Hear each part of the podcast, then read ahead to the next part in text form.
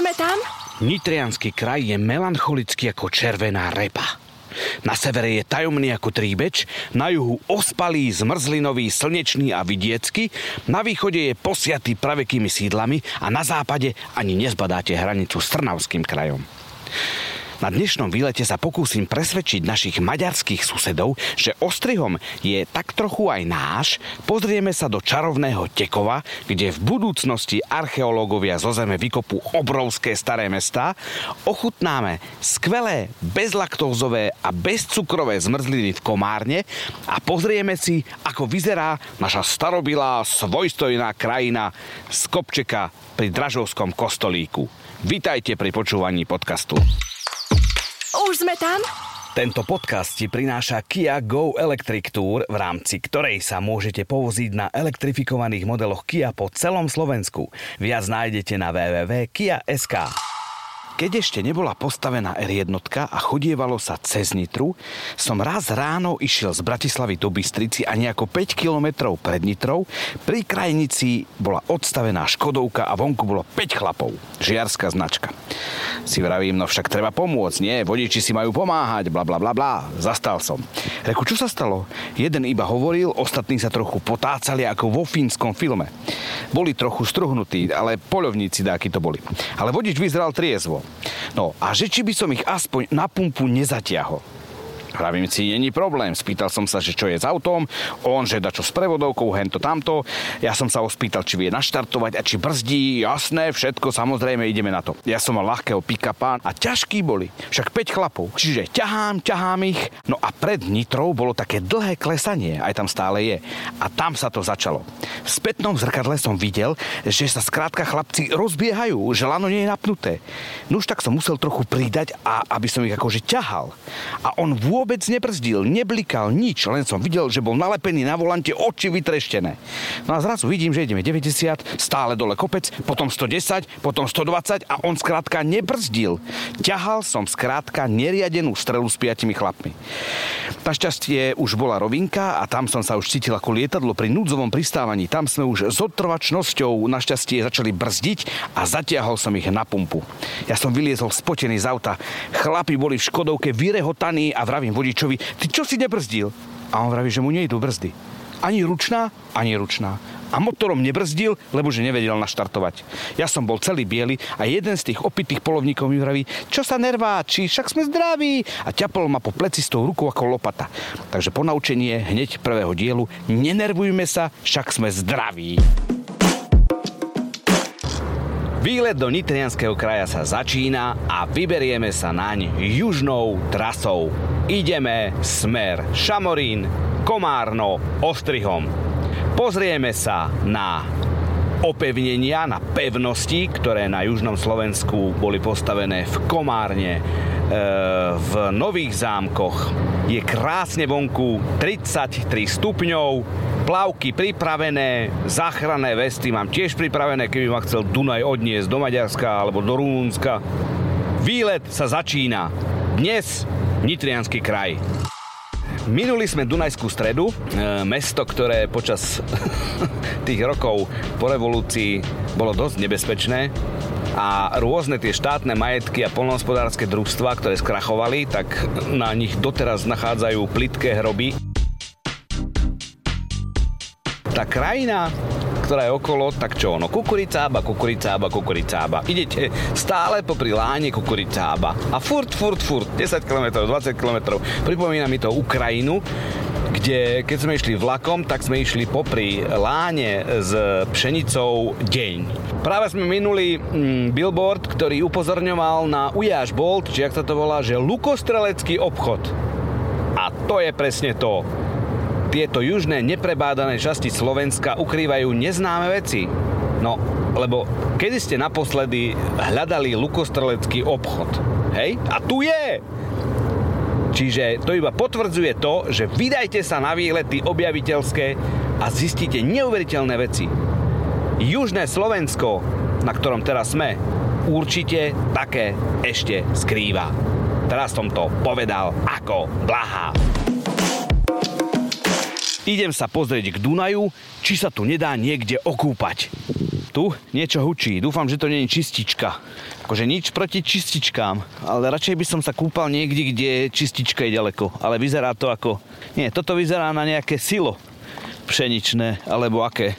Také, čo v Bejrute si vyhodili do povetria. Neokúpal som sa tu, idem odtiaľto rýchlo preč. Určite ste si všimli, že sa rád vrhám do tokov našich veľtokov. Ale je to bezpečné? Dá sa tam plávať? Aké nebezpečenstvá hrozia pri plavbe v riekach, pri plávaní v riekach? Pri mikrofóne mám Janka Nováka, ktorý má cestovnú kanceláriu, vodácku cestovnú kanceláriu, ktorá sa sústreduje na splavy slovenských riek, ale aj zahraničných.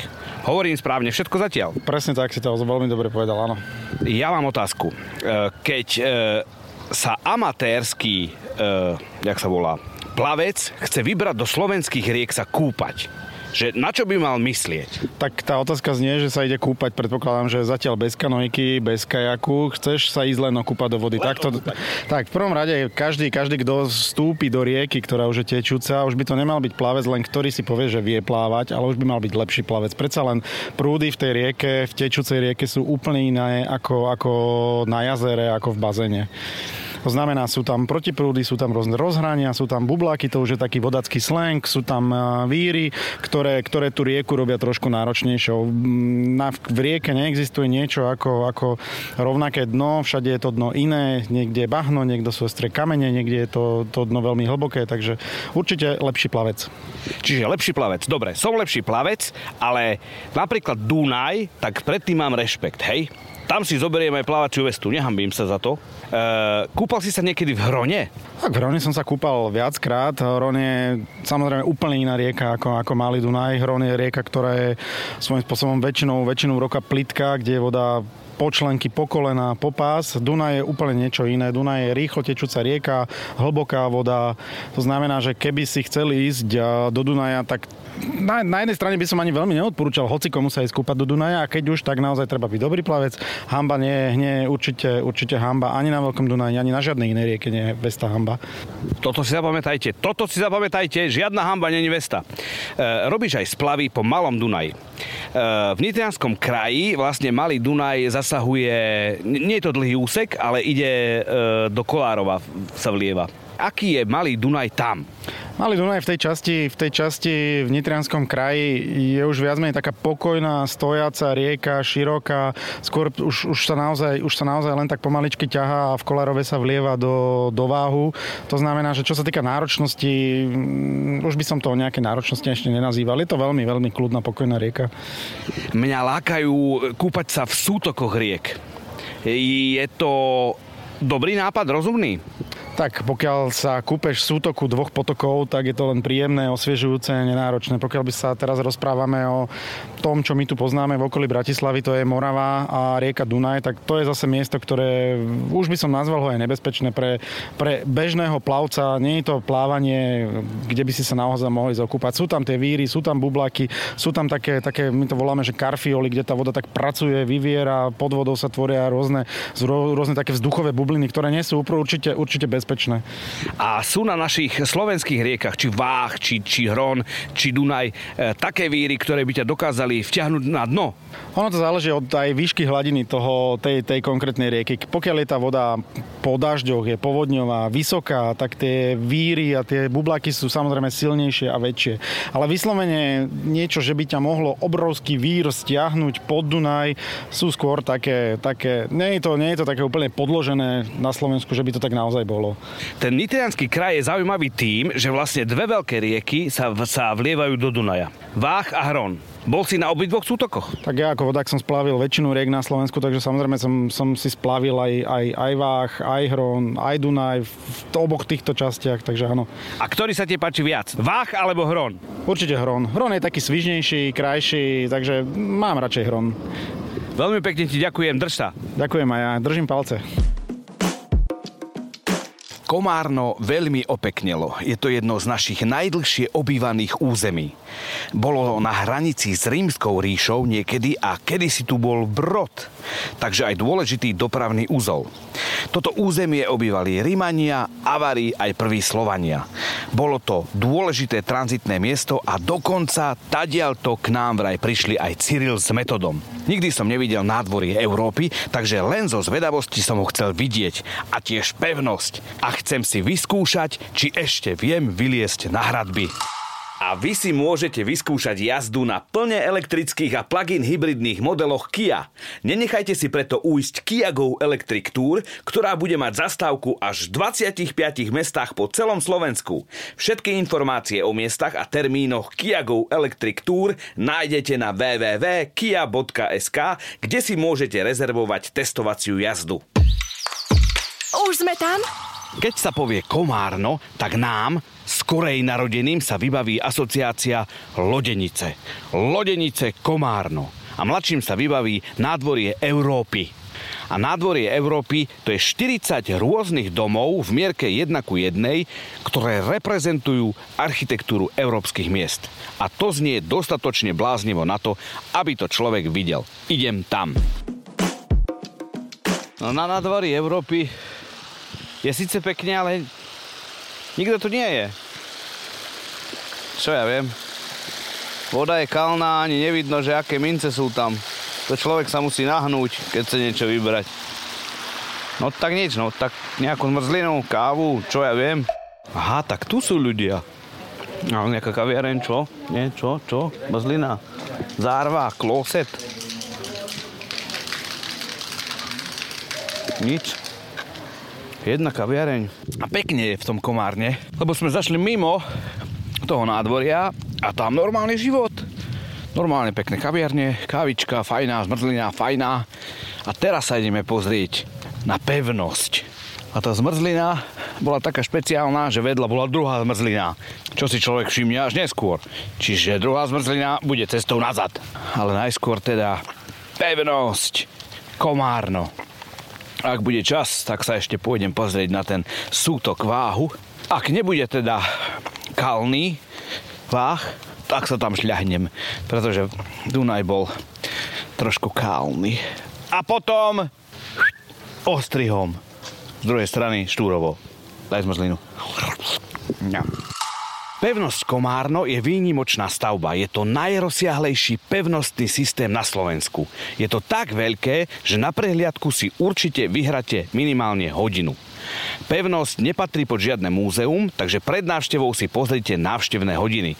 Ja by som v pevnosti, ako sa poznám, strávil aj 3 hodiny, ale výlet sa iba začína, tak si skúsim aspoň vyliezť na hradobný múr a ťahám ďalej. Na fotke v galérii si pozrite, ako vysoko sa mi podarilo vyliesť.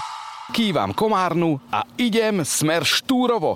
Po ceste sú malebné dedinky popri Dunaji a to ma určite zas bude lákať pozrieť sa niekde na Dunaji. Taká hlavná komunikačná fráza, ktorú používam, keď som e, na území, kde je viac e, maďarskej národnosti, tak je Iškolába fajalába.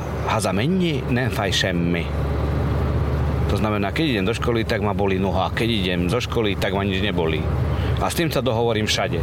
Na pumpe, v banke maďarskej, teraz keď pôjdeme do, toho, do tej kapituly Ostrihomskej, tam, tam to poviem tiež, ak tam bude nejaký e, po slovensky povedané guide. Viete, čo to guide? sprievodca, ale sa ľuďom slovenským nechce hovoriť dlho sprievodca, tak to nazvali, že guide. No, čiže keď tam bude nejaký sprievodca, tak mu poviem Iškolába fajalába. A za mení nefajšemi. Ha? Jakob Bubeník som známy tým, že mám veľmi rýchlu nohu, takže ozo rýchla noha. No a Gergo Borlaj, jeden z najlepších bubeníkov na svete, kde z prvej desiatke je, a on je Maďar, tak on ma volá Ozo Ďoržlába. To je ako rýchla noha. Takže už ďalší podcast budem vydávať pod menom Ozo Ďoržlába. Ešte mi napadlo Vidia z Harapoškuťa. To je pozorný pes, ale ja to dávam, že Vidia, e, teda Vidia z Harapožmačka. Vidia z Harapoškuťa. Keď budete prechádzať cez obec Radvaň nad Dunajom, tak približne v strede tejto obce sa pozrite doprava, pretože tu uvidíte e, južnoslovenský Betlehem.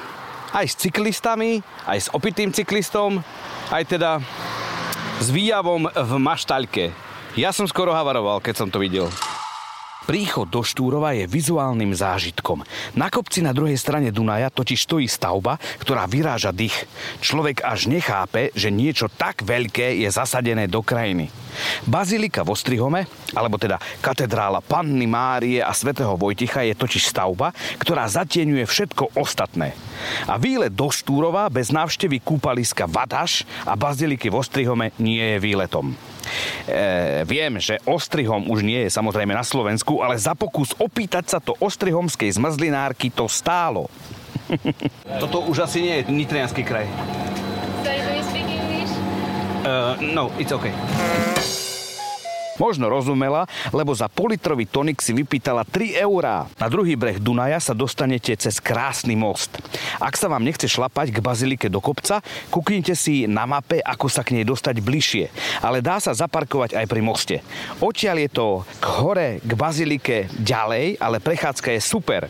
Veľkosť katedrály je dýchberúca. Vstupné je lacné a všade berú aj eurá. Radšej si ale pripravte menšie bankovky, lebo už pri 20 krútia očami. Dokonca si môžete kúpiť aj vstupenku na strechu baziliky a odtiaľ je neskutočný výhľad. Fotil som to, kuknite si fotky v galérii na Exprese.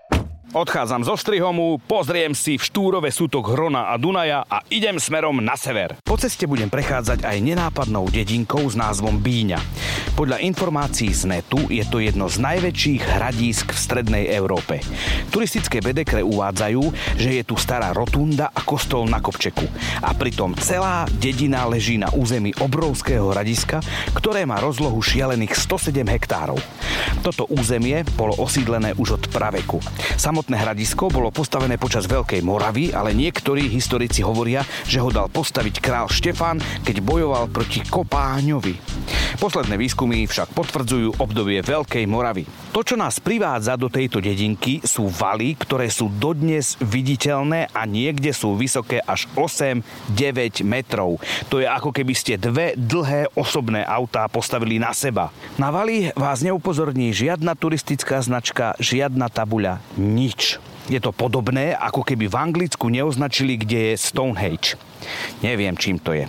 Valy okolo obce musíte hľadať. Najlepšia pomocka je pozrieť si to z hora cez Google Maps a tam sa zorientovať.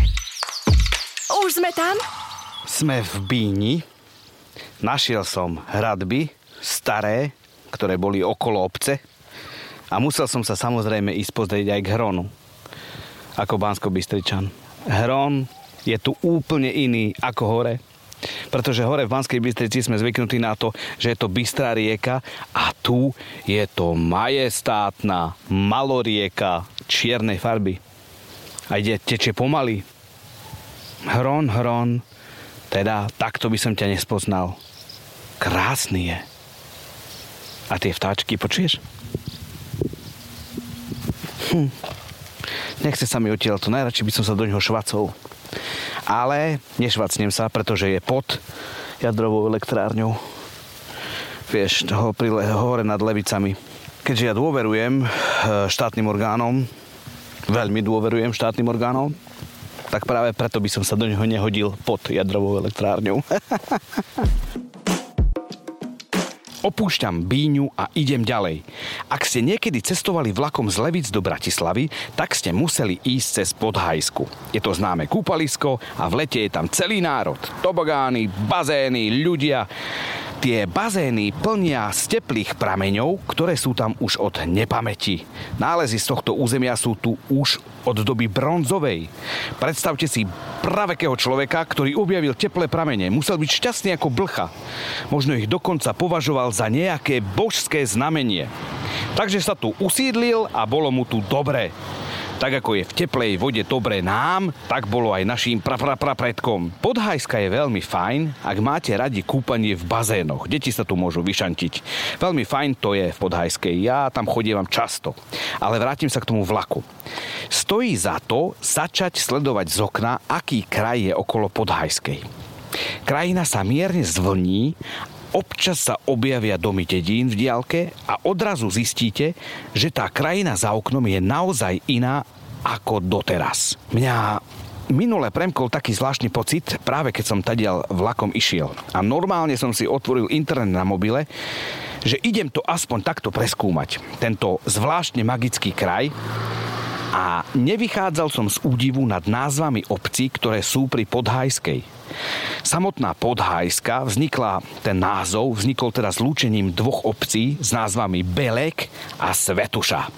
Ale počúvajte, ako znejú názvy ďalších dedín. Z toho jednoducho dýcha história. Počúvajte. Pozba, Radava, Hul, Vlkas, Beša, Iňa, Bajka, Maňa, Tehla, Lula. Áno, to sú reálne názvy dedín v tomto malebnom kúsku Slovenska. Keď som potom docestoval tým vlakom, tak som si povedal, že sa tu sem, sem musím vrátiť autom a preskúmať atmosféru týchto miest. A urobil som to a mal som silné pocity, ako by som nebol ani na Slovensku. Ako by v každej dedine bola časová vrána alebo časová slučka. Ak chalupu, tak by som ju chcel tu, v tajomnom, od praveku osídlenom území okolo Podhajskej. Každý správny objaviteľ by mal vedieť narábať s mapou. Učili nás to na základnej škole, ale je to dávno a mnohých to ani nezaujímalo. OK, dobre. Lenže v dobe internetu, v dobe Google Maps, v dobe satelitného snímkovania je práca s mapou hrou. Zábavnou a dobrodružnou hrou. Jano s Marienkou, keď zabludili v lese, tak čo spravili, nie? Jano vyliezol na strom, aby sa pozrel na svet z výšky. A to presne platí aj dnes. Z výšky sa dajú vidieť veci, ktoré z dola nevidíme a prídu nám úplne obyčajné. My sme v Nitrianskom kraji a ideme sa pozrieť na jednu dedinu z výšky. Dedina sa volá Starý Tekov a je blízko Levic. Otvorte si Google Maps a nájdite dedinku. Je tam Hron blízko, aj Levice sú blízko. Vidíme, kde je asi obecný úrad, vidíme, kde je kostol a vidíme rovné čiary ulic. A zrazu, keď sa pozrieme lepšie, tak vidíme nejaký kruh. Keď si to priblížite, tak vidíte, že domy sú postavené ako keby do kruhu a v tom kruhu je cintorín. Ale stávali sa ulice do kruhu. Možno v modernej architektúre hej, ale určite nie 100-200 rokov dozadu na Slovensku. To, čo je v kruhu, tak to je staré hradisko. Stal tam starý hrad. Ľudia na záhradách dodnes nachádzajú črepy a niektoré sú staré až 1300 rokov. Osídlenie na tomto hrade, hradisku, je datované od 7. storočia. Pozeráme sa na úžasnú stavbu, pozeráme sa na územie, ktoré kedysi vyzeralo úplne inak a zachovalo sa len v náznakoch. Na ploche bývalého hradu je dnes cintorín. Tekovčania tu majú svojich blízkych na kopčeku miernom, ktorý vytrča nad m, ostatný terén. Kedy si ho obmývali ramená hrona. Je to impozantné a magické miesto. Jednej časti tohto kopčeka doteraz ľudia hovoria, že starý kostol, hoci tam nič nestojí, ale stál tam kedysi kláštor aj keď je už dávno zbúraný a základy má hlboko v zemi, tak sa jeho meno spomína. Ak máte radi takéto pamiatky, tak si tam zájdite. Nie sú tam opäť žiadne informačné tabule, všetko si musíte pozisťovať sami na internete. Zo Starého Tekova je blízko do úplne inej krajiny. Krátky výlet si urobíme na úpetie štiavnických vrchov do mestečka s úžasným názvom Pukanec. Kedy si to bolo slávne mesto a bolo v spolku stredoslovenských banských miest normálne medzi Šťavnicou, Kremnicou, Bystricou aj Lubietovou, tak bol aj Pukanec.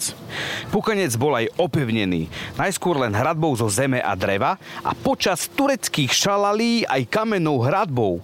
A tá je dodnes zachovaná.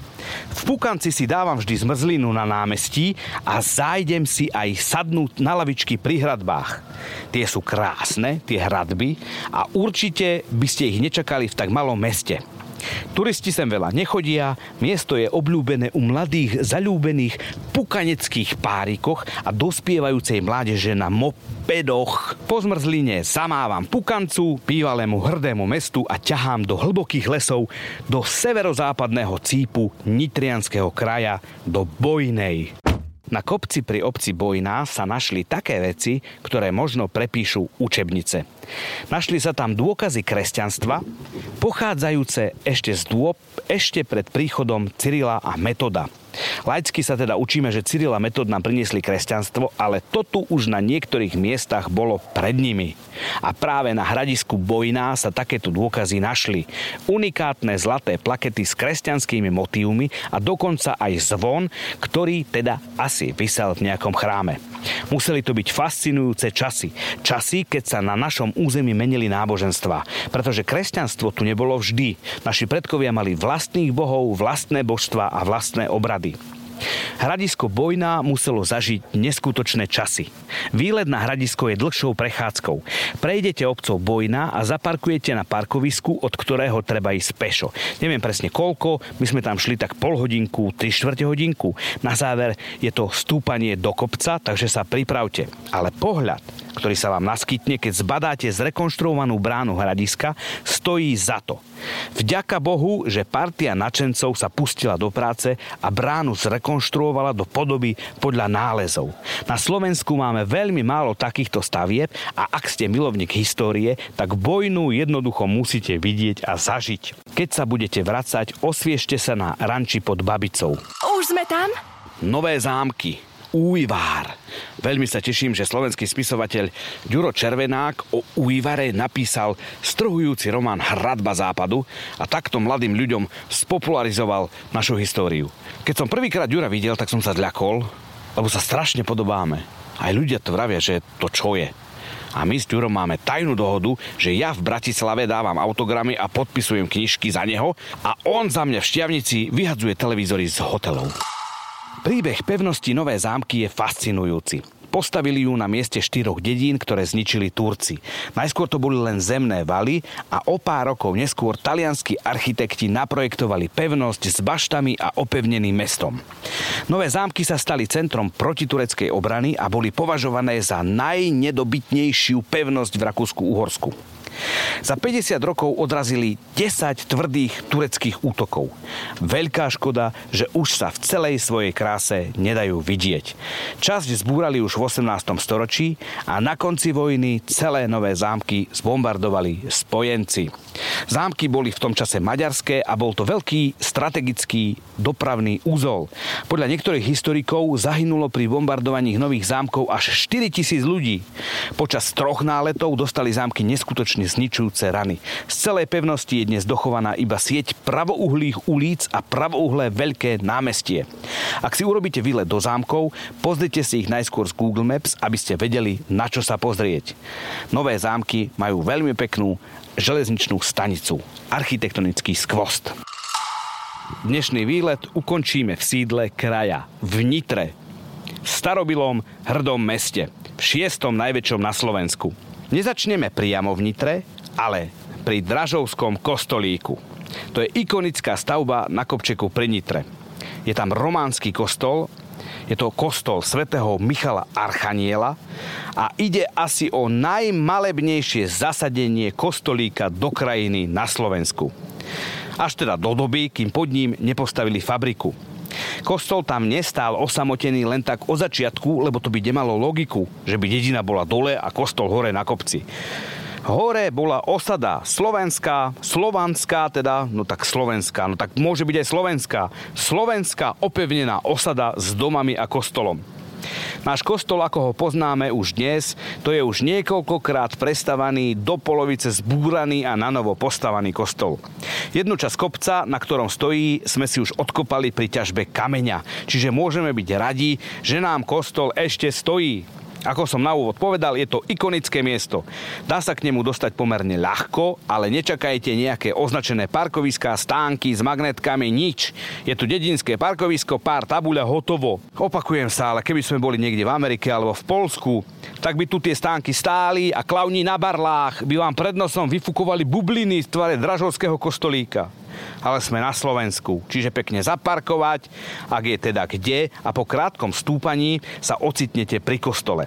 Často tu fúka, takže si zoberte vetrovečku. Vidieť kostol sa oplatí.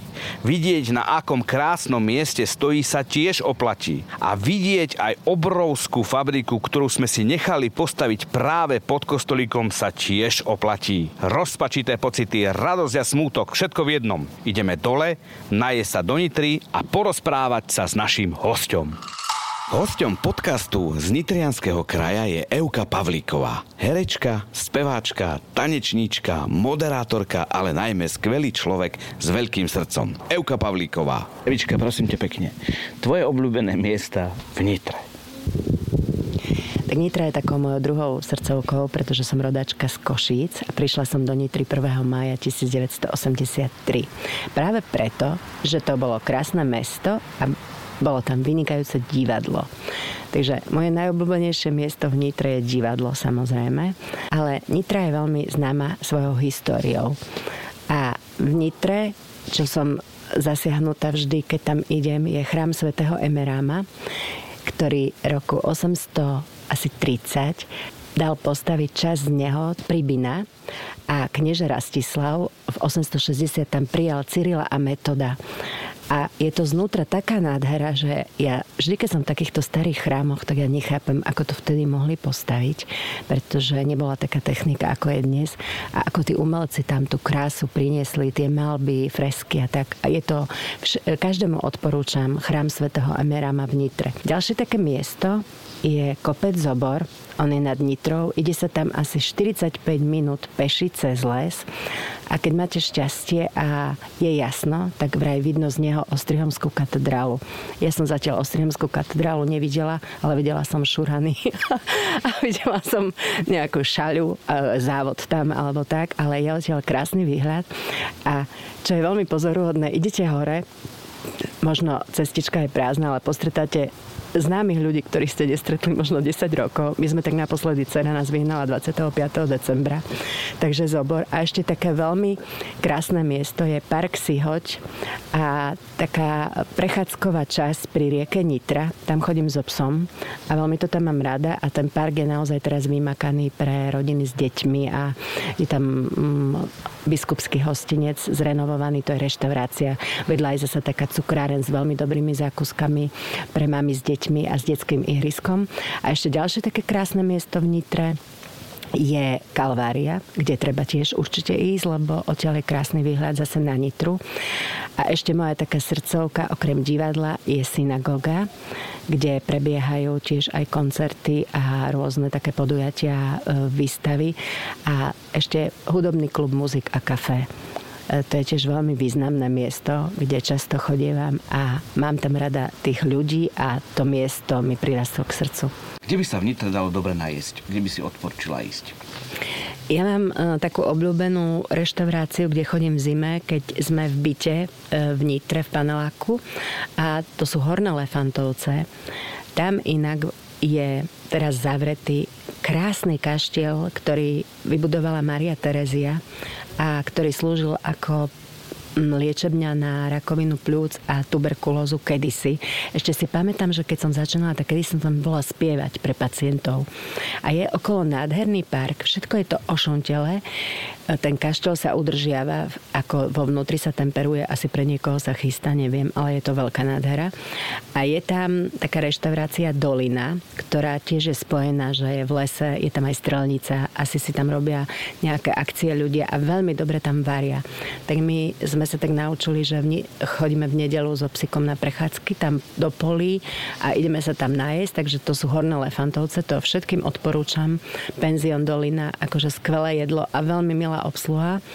A stále sa čudujem, prečo je tam tak málo aut, lebo ľudia o tom nevedia. A ďalej v Nitre my chodíme vždy po divadle do Morety na námestí alebo do Boccaccio. To sú takí, Boccaccio je Talian, Oresto, ktorý vždy príde, o, čau, Bella, ako sa máš? A chodí do divadla dokonca, hoci nevie celkom dobre po slovensky. A v Morety na námestí to má Slovák, ale majú tam dobré jedlo proste, takže vždy tam neviem, či sa už na tie obedy neteším aj viac ako na skúšky v divadle, lebo je to tam také príjemné a vidíte odtiaľ celé námestie. Ďakujem ti veľmi pekne, že si si našla čas. Ďakujem aj ja. Ďakujem pekne. Ďakujem vám, že ste počúvali môj podcast Už sme tam z Nitrianského kraja. Aký je obrovský, taký je pestrofarebný a krásny. A viete, čo je najlepšie? Že stále je v ňom čo objavovať. Počujeme sa z inej časti Slovenska. Ahojte, čaute. Už sme tam? Tento podcast ti priniesla Kia Go Electric Tour.